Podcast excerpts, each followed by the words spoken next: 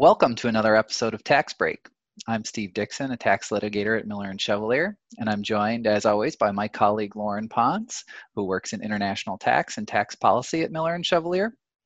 Uh, as we've said before, Tax Break is a podcast that's meant to bring you topics that some insight into topics that we think are interesting in the tax field.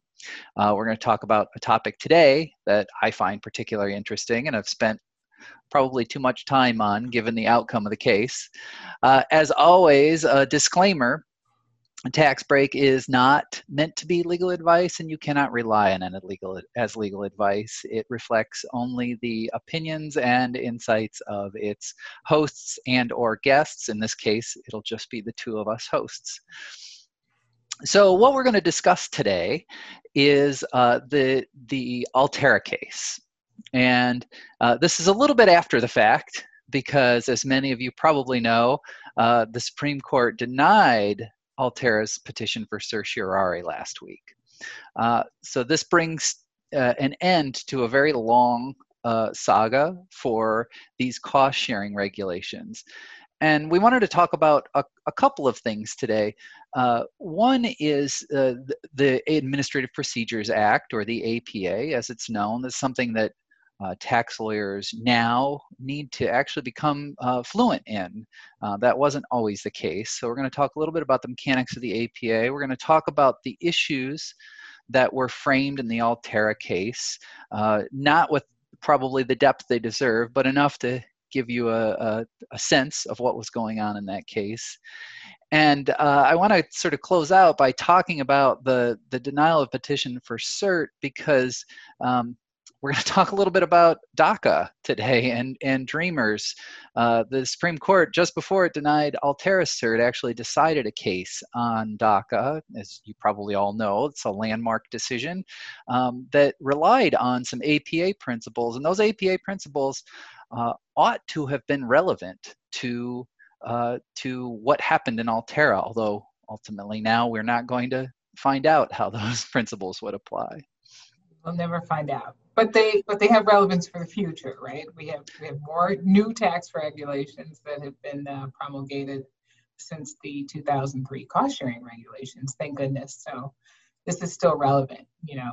And it, yeah, that's right. Highly relevant, and and especially in the wake of all of the regulations that Treasury's had to enact in order to interpret the TCJA which is right. a, a, sort of seismic shift in the law, um, and heavily, I think, heavily reliant on Treasury interpreting the statute through regulations.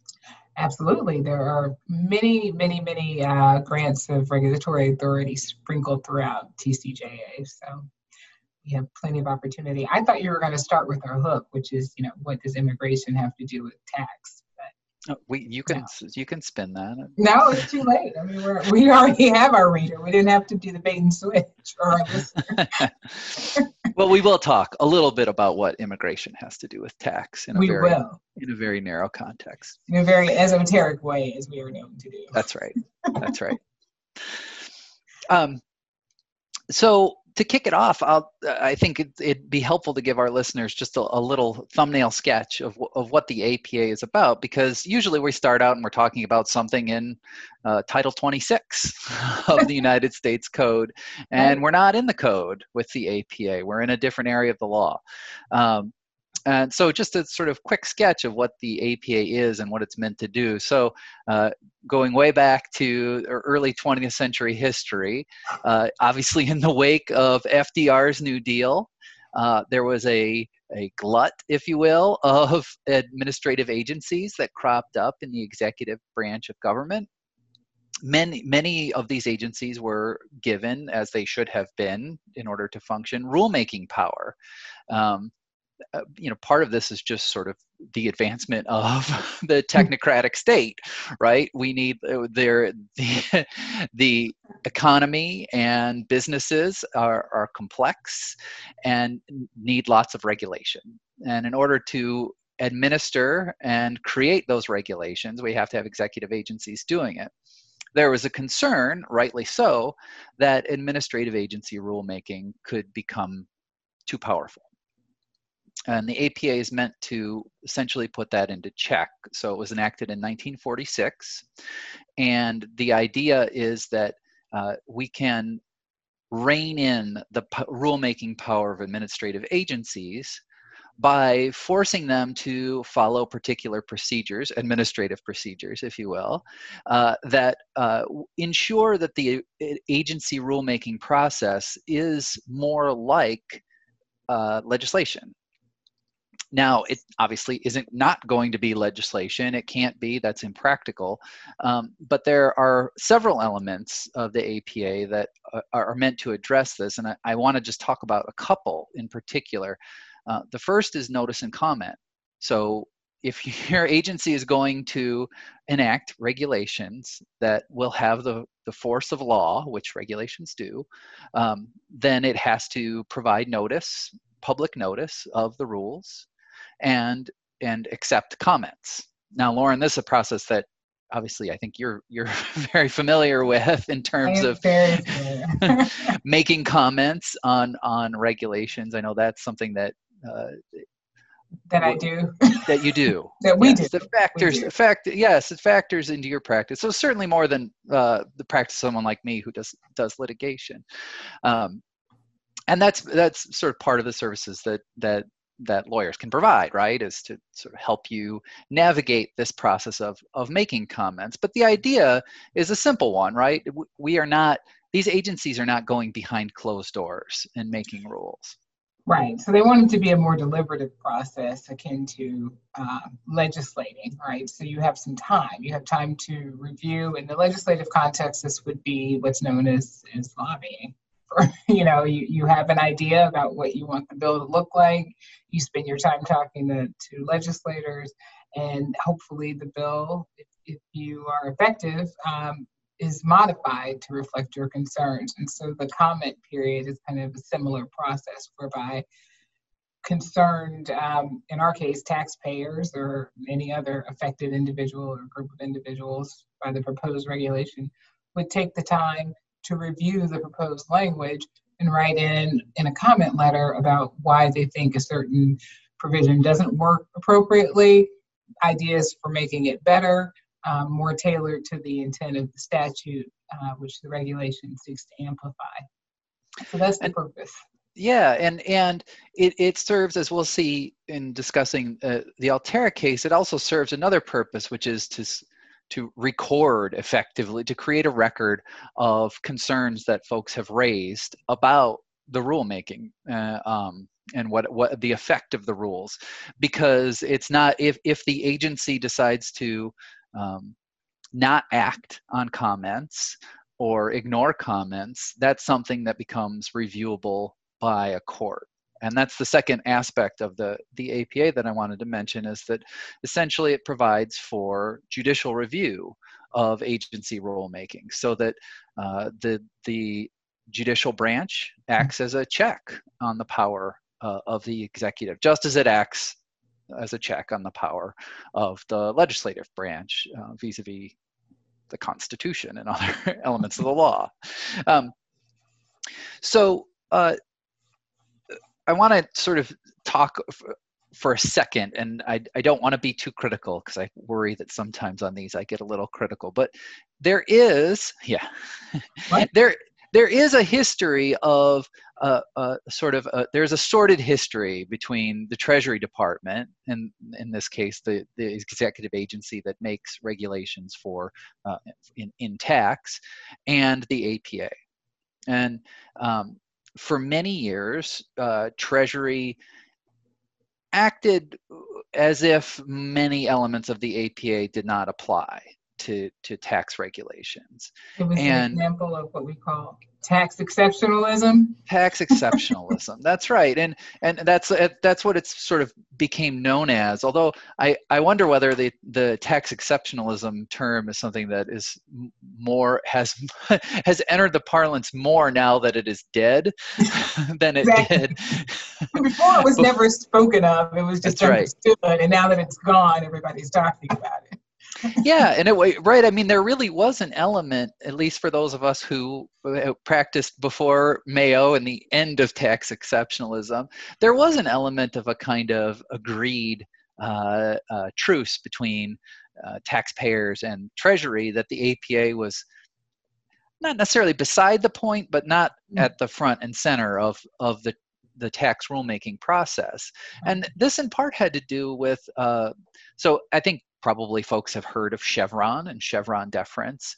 Um, that case for many years was, I, I think, largely ignored in the tax bar and in favor of another case that ad- addressed a similar set of issues about agency rulemaking um, in the tax context specifically, which was national muffler.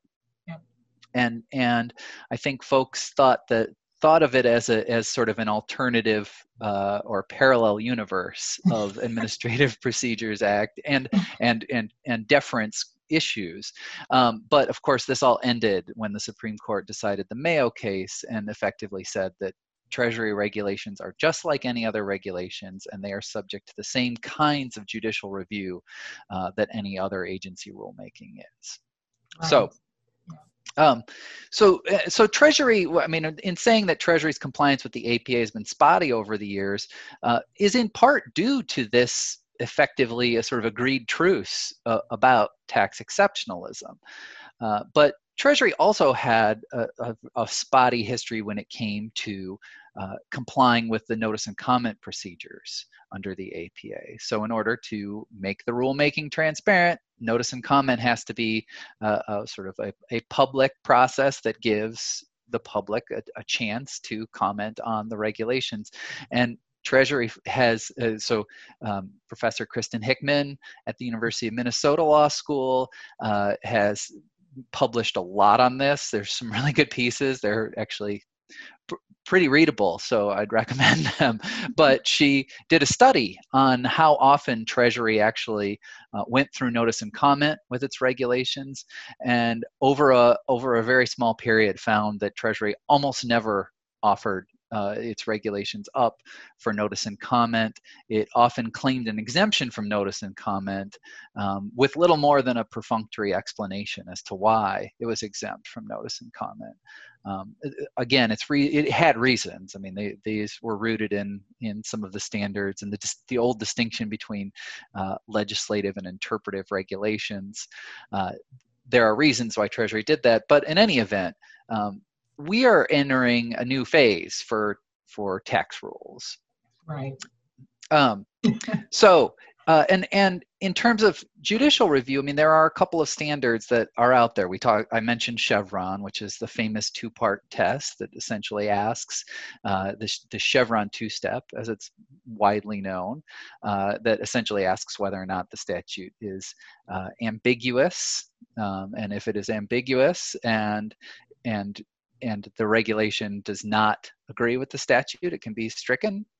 Um, if the regulation is ambiguous, then Chevron asks to asks the court to look at whether the agency has reasonably interpreted the statute. Then the other standard is under this uh, a famous case, State Farm, which essentially requires agencies to go through what's known as a reasonable decision making process. So, the, essentially, this is a way of looking at how did the agency come about just choosing its rules. And, and look, you can imagine all kinds of examples as to why we should have a principle like that.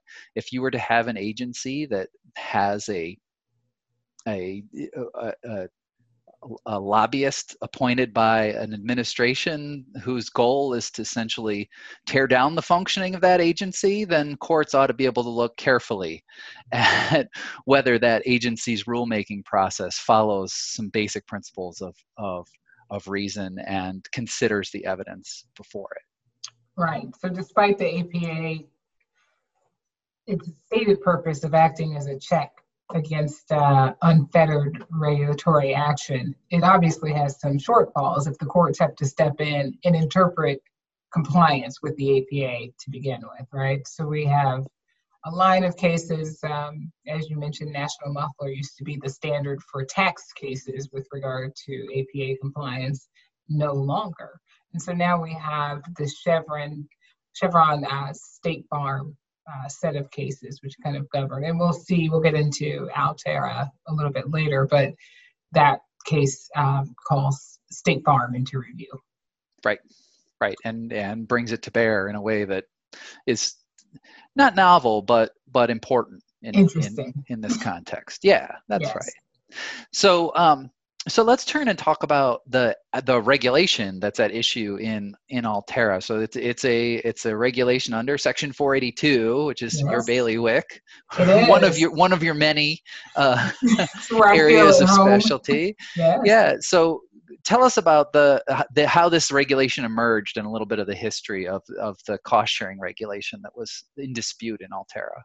I will, um, and to do that, I have to go back a little bit further to a case called Xilinx. Um, but first, 482 is implicated. The regulation is 1.482-7, so the cost sharing regulations. And really, cost sharing is just a way for related parties to develop intangible property, share the cost, and then split the anticipated uh, benefits of exploiting that IP in proportion to the um, amount of cost that each party has contributed. So that is cost sharing in a nutshell. And there are uh, several sets of, or two sets of regs that are relevant for this discussion. The first governs qualified cost sharing arrangements, which is uh, a set of regulations promulgated in 1995. Um, and that's where Xilinx comes in. So in that case, it's the same question essentially as what's presented in Altera which is whether stock-based compensation costs, the costs associated with giving employees stock-based compensation, are costs that should be included in the pool of costs to be shared in a cost-sharing arrangement. Now, in Xilinx, those regulations were, were the old set. So you had a qualified cost sharing arrangement, which is not what you would have today under the current regs. Uh, but largely, for our purposes here in the stock based compensation discussion, the same. And in Xilinx, uh, the regulations at issue had a phrase, this all costs language. And the issue turned on whether or not stock based compensation costs were includable in that all costs definition. Um, and so the tax court said, no, absolutely not. Um, you know, we're going to look at this through the lens of the arm's length standard. In this case, if you're going to comply with the arm's length standard, you have to look to what unrelated parties would do. And you know, the court said no. We don't. Third parties would not share these costs because they just that's we haven't seen any evidence that they do. So this all cost language cannot be um, encompassing stock-based compensation. Which have the which has the effect then if you're a if you're a large domestic technology company that wants to develop some technology with its foreign subsidiaries and you had to share the costs of your highly paid technical employees here in the U.S. in the pool of cost sharing, it would essentially drive drive your tax up. Right, right. effectively. Effectively. Um, so there there are many companies that have a vested interest in not including these costs in the in the cost pool for that very reason. So um, they appealed also to the Ninth Circuit. The Ninth Circuit first reversed the tax court and said, actually, you do have to include these costs um, in the pool. And then the Ninth Circuit reversed itself and came back and said, actually, no, you don't. You don't have to include these costs. This is not consistent with the arm's length standard. Um, so don't worry about it. Xilinx, you're good to go. Um, you can exclude the stock based compensation costs. In response to that, the service promulgated proposed regs in 2002. And these regulations um, were directly addressing the stock based compensation issue. And so the regs explicitly said you have to include, there's a parenthetical, including stock based compensation after this mention of all costs. And then there's a further uh, provision in the regs that goes into what exactly stock based compensation costs might be. So that was in the proposed regs. 2002, there were a um, there was a bevy of comments from from taxpayers saying, "Wait a minute, um, this is not what unrelated parties do. We they proffered evidence. Um, everyone was was was very clear that this was not something that was consistent with arm's length because unrelated parties don't share these costs. Well, and, and I, I mean, they're they're proffering the evidence that Xilinx used to win in the first instance. Right, right. So one would think that Treasury would either uh, find some evidence to the contrary, i.e., that parties do share these costs, or give some reasons why the proffered evidence was not credible. So, why the evidence that taxpayers submitted in their comments uh, just was was able to be rejected for valid reasons, namely that, it wasn't it wasn't credible. So, Treasury. When you did, can, yeah, and you can see here, if I, I just want to interject, you can see that that we're on the path to an APA fight because we have an instance where the the you know treasury interpreted its uh, the statute and its own regulation in a particular way lost in xilinx and then tried to fix it by fiat right by right. by agency rulemaking which is within their their power but the conditions are ripe for uh, because we have here we have the agency enacting a rule and a rule that is sort of now contrary to a decision that's on the books in the ninth circuit Right, a decision that's contrary to the books, and it's also a decision um, that is they put forth, and no other circumstances have changed, other than they got a they, they got an unfavorable ruling from the Ninth Circuit. Right. So. Okay. Other than the L, yes. Right. Other than the L, nothing has changed. But here we go. We're going to do a complete and total uh, flip flop from uh, what the reg said we're going to clarify with the regs. Clarify. That's right. uh, in contravention of a Ninth Circuit case on the same issue. So fine, they the Treasury comes along and, and issues the final regs in 2003 and said, and really doesn't it just says no, we're not going to accept what what taxpayers have included in their comments. We're moving forward. No change to the stock-based compensation reference um, in the all costs subparagraph and no change to the stock-based compensation definition. So we are now in final reg territory. Right.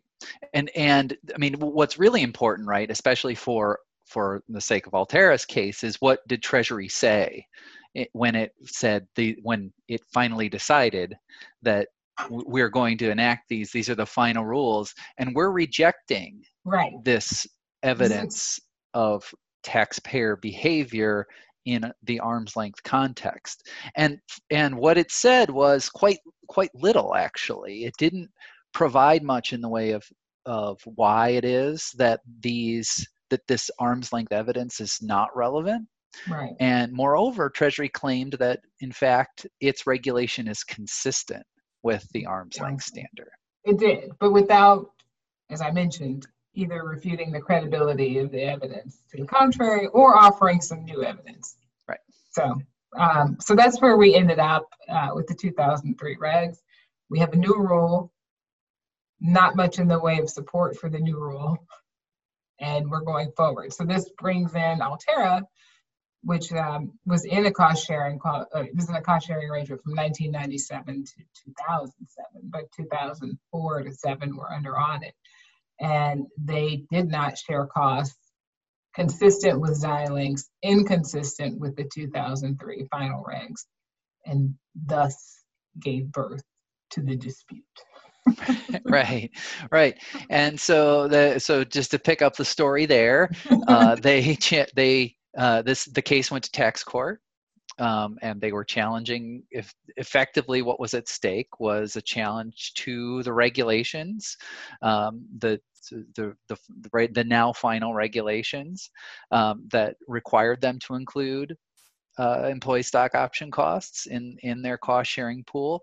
Uh, and they, they lost, uh, or they won, their treasury lost at the tax court um, in, in a kind of uh, uh, a, a, a, not entirely rare, but a, a fairly substantial loss. They, it was a it was reviewed the decision was reviewed by the entire tax court and and was it was a 14-0 decision there were some judges that recused themselves but yeah they they lost badly um, Someone the called tax, that a landslide, a landslide. yeah yeah that's one way that's one way to think of it um, and so we have a 14-0 decision by the tax court saying these regulations are not valid. And the rationale was uh, of a piece with the same reason that Xilinx was decided the way it was, eh, however many years before, which was that there is arm's length evidence. There's evidence of arm's length behavior that parties do not share these costs at arm's length, and the arm's length standard is the is the pillar, is the is the is you know the the the big note of 482, and if you don't comply with the arm's length standard, you you lose, and and that's so the tax court held for the taxpayer.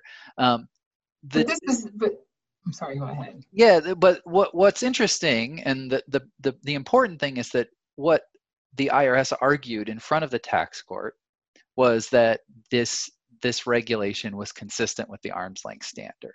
They stuck to their guns um, and stuck to what Treasury said in its explanation um, in its preamble for the final regulations that this is this is the arm this is what the arm's length standard means. So were they stuck uh, with that? I have two two observations. Well, the first is a question, the second is an observation. So were were they stuck with the arm's length argument because they were in um, the position of defending the regulation under State Farm, which calls into question empirical evidence, which calls into question what do unrelated parties do, which impl- implies that arm's length is is the controlling standard because you have to look at what un- unrelated parties do to be to determine whether or not you're compliant with arm's length. So, so I want to break your one question into two questions. and so, I still have my observation. Yeah, yeah. Well, I mean, the, so the the question, right, is w- were they stuck? Well, the answer is, does the law provide that they were stuck? I think there's a pretty good argument that it does, mm-hmm. and that's what we'll talk about when we talk about immigration right. in, a, in, a, right. in a few minutes. Um, but but so they should have been stuck but but were were they practically as a practical matter stuck no because the ninth circuit bails them out and lets them provide an entirely different rationale in litigation and in fact not even in litigation in eh, on mm-hmm. appeal yeah. before the ninth circuit so um, before we get into yeah, that yeah. my other obs- well this, this might turn into a question given given your observation so we we know that in the tax court, they said, all right, you're losing on state farm grounds. But by the way, if we were in a Chevron type of analysis, you would have lost under step two anyway. This would not have been a permissible regulation. So is that the hook that they needed to argue the CWI angle on appeal?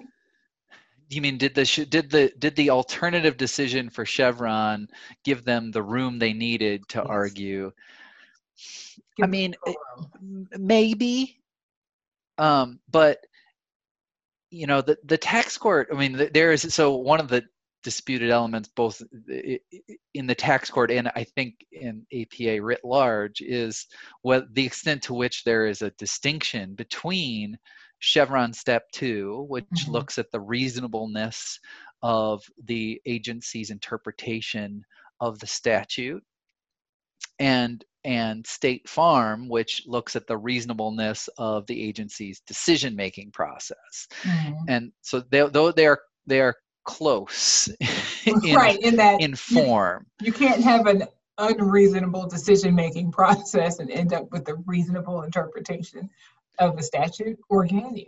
Well yeah maybe you can. I mean that's mm-hmm. the you know the, i think there's a lot of different modes of thought on this and it probably deserves its entire uh its it, its own podcast. I think there's some people that, next time. Next time. Yes that's right. We'll talk about state farm versus chevron step two. Oh, um, yeah no it's a great question and and i think a really hard one and one that um i hope that tax lawyers will get a chance to invest more energy in as we as we become uh, as we become part of the, the the larger picture of administrative law. yes, yes, I'm looking forward. I think there are some some good good fights coming with absolutely some of the absolutely. regulations that have been promulgated recently. So we have a lot to look forward to. That's right. That's right. um, so so what happened at the Ninth Circuit, right, is the the government essentially changed its changed its argumentative uh, angle here. Its its, mm-hmm. argu- its argument was uh, it, it, walked away from what's in the preamble, and it walked away from largely walked away from uh, what it argued in the tax court, and said we don't it doesn't matter whether or not this regulation complies with the arm's length standard in fact there is language in section 482 that was added back in 1986 the commensurate with income language or cwi i think is the transfer pricing uh, kids call it yeah. cwi said well no that allows us to allocate income in a way that is commensurate with the income of whatever the intangible is. In this instance, um, in order to allocate income uh, according to you know commensurate with the income that it generates in the future you sh- you need to consider stock stock option costs. Those are a genuine economic cost. And but and the treasury takes it as I think they had to, they and the government had to take it a little further in their argument and they essentially said we don't we don't care what the arm's length standard says. We're empowered to go the, the commensurate with income addition to the statute which treasury mentioned offhandedly in its in its preamble uh, essentially stands for the proposition that no, we don't need to look at the arm's length standard. We can justify this regulation based on the power that was vested in us by operation of Congress and the commensurate with income language. So uh, it's a pivot. It is a pivot, and it kind of ignores, um, or to, to, to give credence to that argument, ignores the tax court's articulation because they did talk about commensurate with income and they said look arm's length standard and commensurate, with income are both in the statute.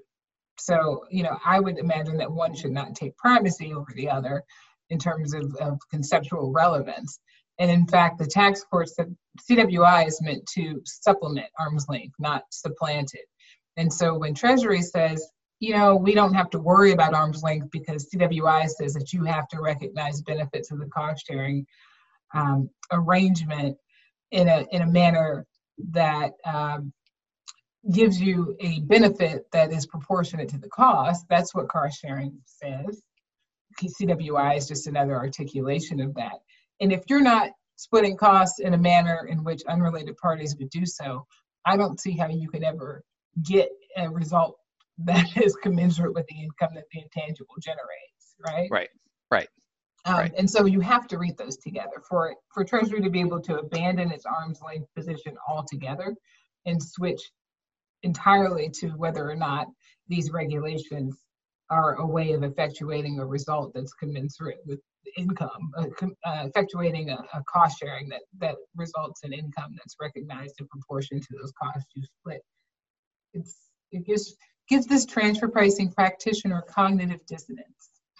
yeah, right. I mean, and uh, th- th- this is a problem at the core of Section 482, hmm. in a sense, right? I mean, there, there is this element of there is a subjectivity objectivity issue mm-hmm. um, because you're sort of the the principle, the objective principle is look to what others do, which right. is in a sense a subjective principle. so that's another treatise that we'll we'll write in another uh, another podcast. But um, I I think that's I, I think that you're you're right. I think there was a bit of a this case at least in the in the press and in in in the sort of the broader dialogue did did take on a kind of uh, it, it, it went down a tan it went off on a tangent to a certain extent which was this tangent of well uh, does the arm's length standard always require you to look at real transactional evidence or can you disregard that evidence?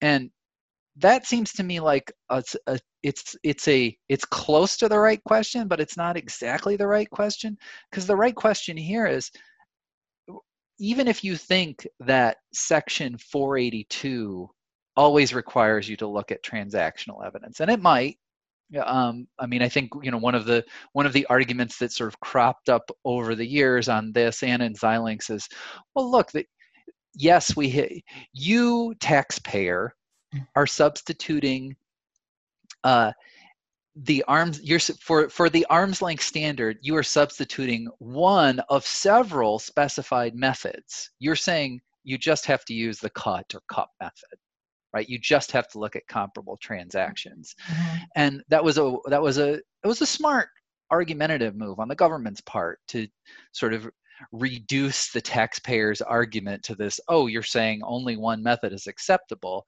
I don't think that's quite what taxpayers meant um, but the real question is if there is transactional evidence as between um, parties at arm's length third parties uh, which there was in this instance does the agency have to consider it? And they i i can't get to anything other than yes as an answer for that now the ninth circuit didn't Right. I think they have to consider it, but they may at the end of the day decide that that, that goes to method. You know, it may not be the best method to look at. Uh, that's right You know, That's right. Cup or a cut, and that's fine. But to your point, it has to be weighed. The the agency in its rulemaking process Mhm. needs to explain why it is that this evidence of what parties would do at arm's length does not determine the outcome in these in these instances and Right. i'm a and and i think that if you if you were to say the arm's length standard is necessarily requires you to use a transactional method then you would come out with the answer that yes treasury could not have enacted this regulation in the first instance but at any event it at least treasury at least had to make it had to make an effort to deal with this evidence and it, Right. it didn't Right. It was a smart argument, but it was kind of a, a red herring because we're not asking tre- uh, Treasury to apply any of these methods to come to a result. exactly right? And Exactly. so it's it's you know it's it is a best best method kind of argument, but we're not into methods at this point. We're just right. into determining. rulemaking Yes, we're determining whether or not Treasury weighed the evidence and properly rejected it, but you got to weigh it.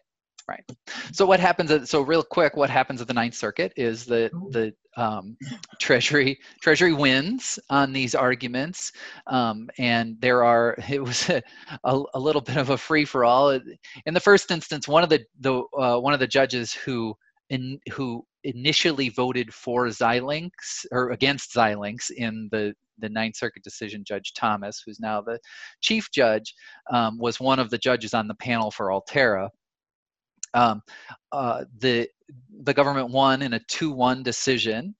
Uh, one of the judges who sat on that panel passed away before the decision came out. Uh, the Ninth Circuit went to the extraordinary step of actually withdrawing that decision, adding someone else to the panel, and reissuing another decision uh, in which Treasury again won in a 2-1 decision Mhm. so here we have a, a you know a 2-1 panel decision overruling a 14-0 tax court decision. And tax the taxpayer you know moved for a, a- hearing en banc lost but had a lot of dissenters and it's i think four dissenters in its in its court.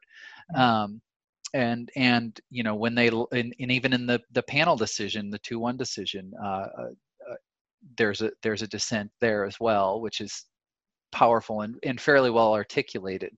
Um, one of the issues that sort of factored um, had had a lot to do uh, with the Ninth Circuit's decision was was this, or at least the Ninth Circuit dissent, was the notion that this commensurate with income language is irrelevant here because we don't have a transfer of intangibles, and that's what that's what implicates the commensurate with in- income language. Um, but that's beside the point. So, uh, so, so the taxpayer lost. Treasury won. The regulation stands. Uh, taxpayer petitions for cert. Cert gets denied, and not a shock, right? That Right. cert gets denied. It's not like there's another circuit court out there that has one of these cases.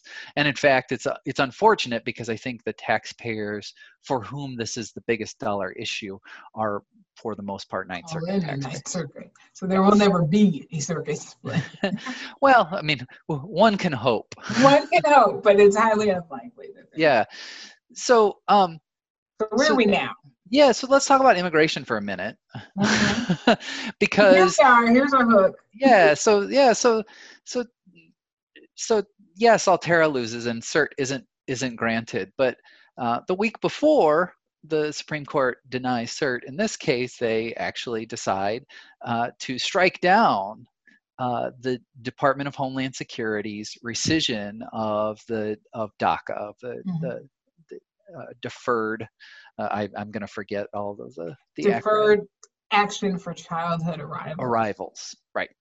Yeah. So um, and in doing so, so this was a, obviously a priority for this administration to to uh, gut. DACA was a DACA was in the first instance a, an administrative. It was an agency mm-hmm. action by the Department of Homeland Security. It was not legislation. Uh, I think everybody knows the basics of what what DACA does. Allows folks who arrived here at, with their parents to remain here um, arrived here without uh, legal immigration status. Without as legal children under children. 18. Um, and further, if you were in university, so studying, you could stay till 22 or whatever, however right. old you were. So, so DHS decides this to strike this down. Now, and this comes out of a series of decisions that culminated in a Fifth Circuit decision that actually held certain elements of DACA to be impermissible.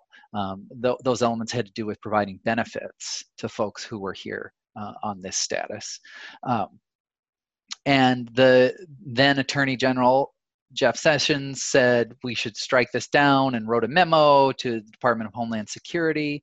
And Department of Homeland Security essentially said, we are, because of this Fifth Circuit decision and because the law is what it is, we are rescinding DACA uh, and obviously a flurry of lawsuits rightly followed, um, including a challenge from the NAACP that said uh, that this is actually not a, a valid action under the APA. You have not provided us with a rationale for this agency action. Um, this is too thin and you didn't explain it very well in, in a nutshell. Mm-hmm. I don't want to go in too much into the immigration law here, but uh, uh, That's not our wheelhouse. right. So, so the so uh, they actually so the NAACP prevailed on this APA claim in the DC Circuit, and so the Department of Homeland Security went back and said, okay, well we're going to actually provide you. It was a, sort of a reversed and remanded, but you go ahead agency and fix it and provide us with a with a cogent rationale for rescinding it. Um, and emphasis the, on cogent cogent, yes. um, and uh, Department of Homeland Security tried uh, and offered some other uh, alternative explanations, and uh, so that case ends up in so there that obviously that gets challenged, that agency action action gets challenged, and ends up before uh, the Supreme Court in the case that that was just decided the University of California Board of Regents uh, brought. So that case ends up before the Supreme Court. The case is about whether Department of Home, among other things, whether the Department of Homeland Security complied with the Administrative Procedures Act in rescinding DACA. And uh, it looked at factors that were actually highly germane to the dispute in Altera. Uh, one of which was what do we look at when we decide whether or not the agency complied with the APA? do we look at the first sort of threadbare justification that we got from the agency or do we let them have a second bite at the apple when they make this more uh, comprehensive, if not fully explanatory attempt at justifying rescinding DACA. Mm-hmm. And the Supreme Court said, you're stuck with you're stuck with one. Not so, surprisingly, right? Because in the law, right. we really don't like two bites at the apple, generally speaking. That's right. And and if you're an agency and we're governing what you're doing, you can't you can't act first and explain later. Right. right? That that makes sense, and it's it's good policy by the Supreme Court. But um, one of the things that that it calls into question about Altera, obviously, is that when Treasury enacted the cost sharing reg, it came out in the first instance said this is compliant with the arm's length standard and mm-hmm. that's this is consistent with the arm's length standard and only in litigation did it come back and offer this commensurate with income rationale for the right. regulation and if you look at the supreme court's decision it's not just sort of baked into the actual decision that we can only consider the, the, the agency's initial action. It's also baked into uh, what Justice Kavanaugh writes, where he basically says it's not, yes, yes, Department of Homeland Security did this after the fact, but it wasn't as if that was just a position they chose in litigation. In our case, Oh. Altera, it was a position that that they chose in litigation. The Ninth Circuit Right. will tell you that that was somehow the position that they chose in litigation was implicated by the by the uh, by the preamble in the first place. I think that deserves a much closer look. Um, It may be. I mean, there are a lot of words in the preamble, but the government didn't talk about them below. that's right. That's right. Right? So That's right. just because the word appears does not mean that the Treasury argued it below. It shouldn't be enough. That's right. And if we're and if we're really requiring agencies to provide a, a, cohesive explanation for what they're doing, they ought if they actually thought that the commensurate with income was something that allowed them to to do this, um, they should have said so. Right. It only would have strengthened, it strengthened their claim. One would think that, I don't know, you're the litigator here, but you tell me, don't you bring all of your best arguments to bear the first you time? do, you do. Although, although I will say a word in Treasury's defense there. If you're if you're doing something that is is you know you're wor- worried about this arm's length question in Xilinx, offering an alternative explanation that is inconsistent with the arm's length standard might not be something you wanted to do. So You, you would just say that you, you know, you argue in the alternative. It's, it's consistent with arm's length alternatively. One could look at commensurate with it works that works great in legal briefs. I'm not sure how well agencies can use that sort of tactic. Um, and the so the and then the second element of of the DACA decision that's that's interesting and, and theoretically relevant to to the Altera case is um, one of the things that that DHS did not do in either of its explanations is provide any consideration to the kinds of reliance interests that are implicated by the, for for citizens who came here involuntarily, who didn't have status, etc. Um, Right. th- th- those people have a lot at stake. They and do you- have a lot at stake.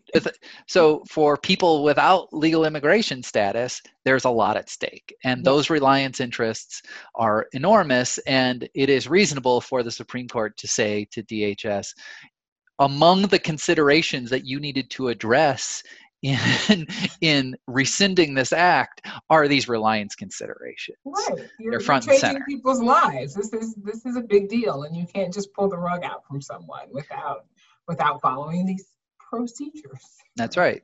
And there is an argument uh, that that that that same kind of consideration should have operated in Altera. Now, obviously, we're not talking about deportations here, Right. but um, but the fact remains that Treasury was squarely confronted with this evidence of arm's length behavior among other taxpayers, and it does little more than sweep that evidence under the rug in its preamble. So, so if you are in order if if the Department of Homeland Security had to consider those reliance interests, it is not uh, uh, you know a, a a far leap to say that Treasury should have at least said something more about the arm's length evidence that it was confronted with in enacting Right. the regulation. Absolutely. So we've kind of come full circle here because now we can be happy that tax accept uh, tax exceptionalism doesn't really exist anymore, and so this DACA case is relevant in the tax space, right? Absolutely. Before, it would have been like, oh well, that has nothing to do with tax, and okay, but now absolutely relevant. So Right. So hopefully we will uh, be dealing with a bunch of uh, Administrative Procedures Act fights in the future. I think it Uh, will be. I really do. I, I think it'll be interesting to uh, to hopefully get to participate in. So we'll see. That's right. That's We right. see. So we've kept our, our listeners longer Too than long. usual, usual 30 minutes or so. But this was a good good chat, and I think it was worth the the uh, extra time. I hope so. So next time we will bring you a more concise, insightful analysis of some thorny tax issue. this is probably actually, in, in, my defense, this is probably one of the shorter uh, uh, song and dances that I've done on the APA. So that's probably true. And listeners, you have been spared. I have not. I've heard the longer version. we'll see. So until right. next time, send us ideas. Send us ideas, right? That's right. Our email is uh, podcasts at milchev.com. We'd love to hear from you. Yes. Until next time. Thank you. Thanks.